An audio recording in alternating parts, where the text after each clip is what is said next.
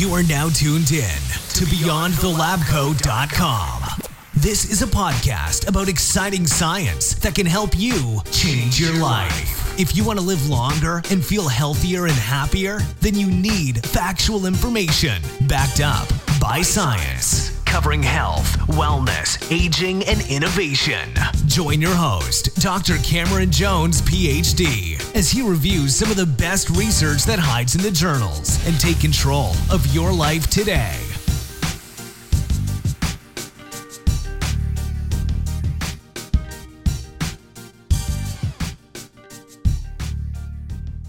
Hello and welcome to BeyondTheLabCoat.com. My name is Dr. Cameron Jones, and in today's episode, I'm going to be focusing on what experts are saying about mental imagery and muscle building. Now, although I've chosen the topic to be about muscle building, really, this is a podcast which is going to be focusing on the correlation or the potential correlation between positive thinking, motivation, positivity, and what the outcome is for fitness, workouts, and overall health. And to do this, I'm going to take you back and review a paper which came out in 1985. And you can read and download this paper by going to beyondthelabcoat.com. Now, this particular paper is entitled The Effects of Positive and Negative Imagery on Motor Skill Performance and this was published by scientists at Rutgers University and Princeton University. And they start out in their introduction talking about the fact that as early as World War II, research was being conducted in the field of imagery and its potential relationship with athletic skill and performance. And so, this is a really important topic, I feel. And so, what did this paper basically set out to show? Well, they wanted to carry out a uh, uh, experiment, seeing whether or not telling different groups of people to visualize with their mind positive and negative outcomes. And so they chose very simple task, which was getting a golf ball into a hole using a putter. So I know it sounds like a very simple experiment, but the statistics related to the outcome of this experiment are really fascinating. So, what did they do? The task required subjects to putt a golf ball a standard distance into a cup. So, a standard equipment was used, and what happened? So, a group of people were randomly assigned into one of three groups. So, there was a positive imagery group, a negative imagery group, and a control group. So, before the experiment started, what happened is that the subjects uh, were given uh, explicit instructions and they were uh, put into these uh, two groups, as I said. So the positive imagery group were instructed that before they putted the golf ball, they were to imagine themselves taking a gentle and firm backswing and stroking the ball smoothly down the target line, and to imagine that ball rolling, rolling, rolling right into the cup. In contrast, the negative imagery group were given identical imagery instructions regarding how to use the putter. However, they were to imagine the ball rolling, rolling, rolling towards the cup, but at the very last second, narrowly missing. And those people who were in the control group, they were told that they were just participating in an experiment to see how repeating the task was linked with improved performance. So, what were the results? The positive imagery group, there was an improvement of 30.4%. The negative imagery group showed a decline in accuracy of 21.2%, while the control group, who just repeated the task and weren't given any imagery to think about, they showed an increase in accuracy of just under 10%. So you can see that even with this simple task just being told to visualize the outcome, positive imagery is linked to an improvement in a motor skill task.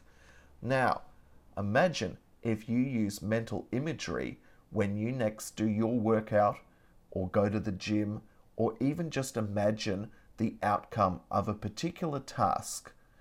Isn't that fantastic? I now want to focus on another publication which came out in 2003 and isn't focusing on performance tasks, but is really talking about how you can use your mind to improve muscle strength. And this came out in the journal Neuropsychologia, and again, it's on our website, so you can download it and read it for yourself. And it's entitled From Mental Power to Muscle Power Gaining Strength by Using the Mind and the aim of this study was to determine whether mental training induced strength gains, that is, without actually performing the physical exercise, in two particular muscle groups. One is the little finger abductor, and the second is the elbow flexor muscle. Now, we use these in our daily lives, so this is a particularly relevant study because the aim here is to work out whether or not you can actually improve and gain strength just by thinking about it.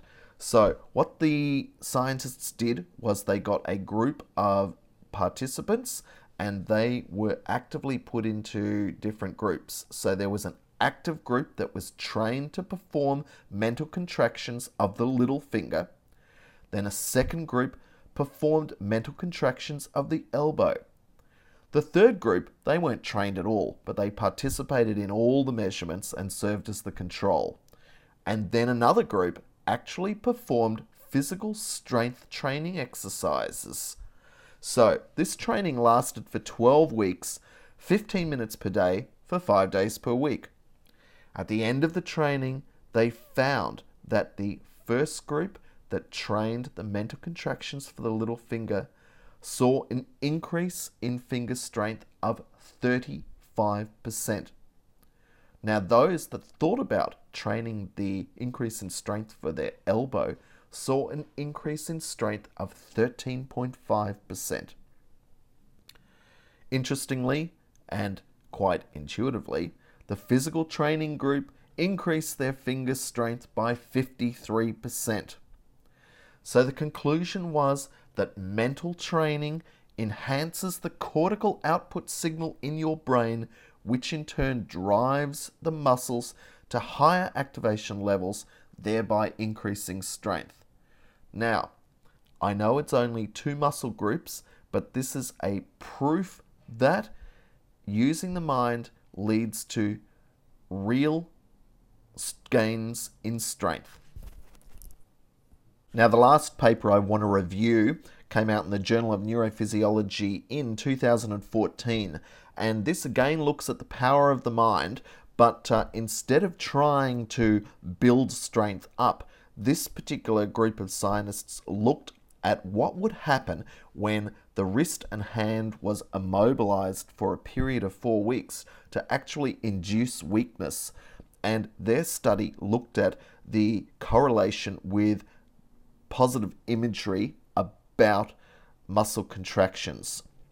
And just imagine if you've had an accident and a particular limb or group of uh, uh, body parts is unable to perform their intended function.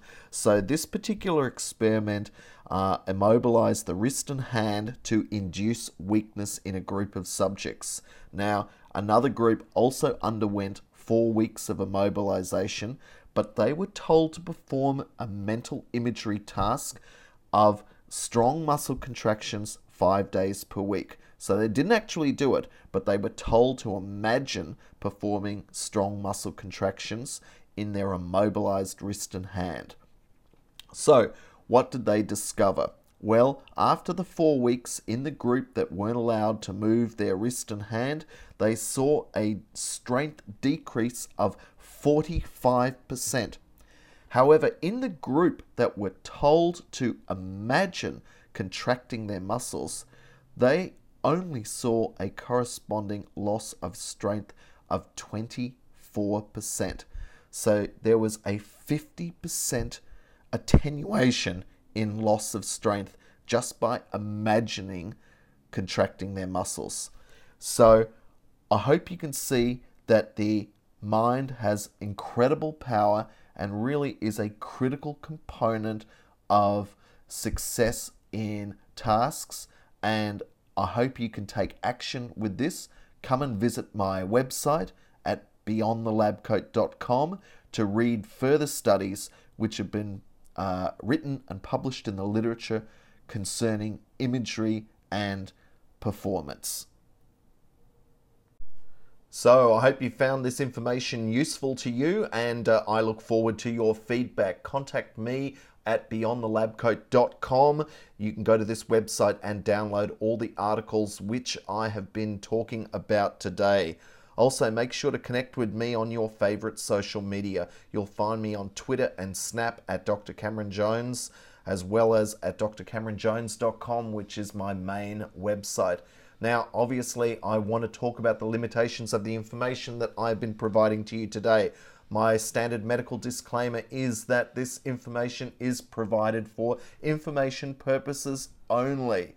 So, obviously, you should seek assistance from your own healthcare professional when interpreting these materials or applying them to your own individual circumstances. In any case, I'll see you next time and stay well. Bye for now. Thanks so much for listening to this episode of BeyondTheLabCoat.com with your host, Dr. Cameron Jones, PhD. If you liked this episode, please leave a review and subscribe for more great content. And to stay up to date, visit at BeyondTheLabCoat.com and we'll catch you next time.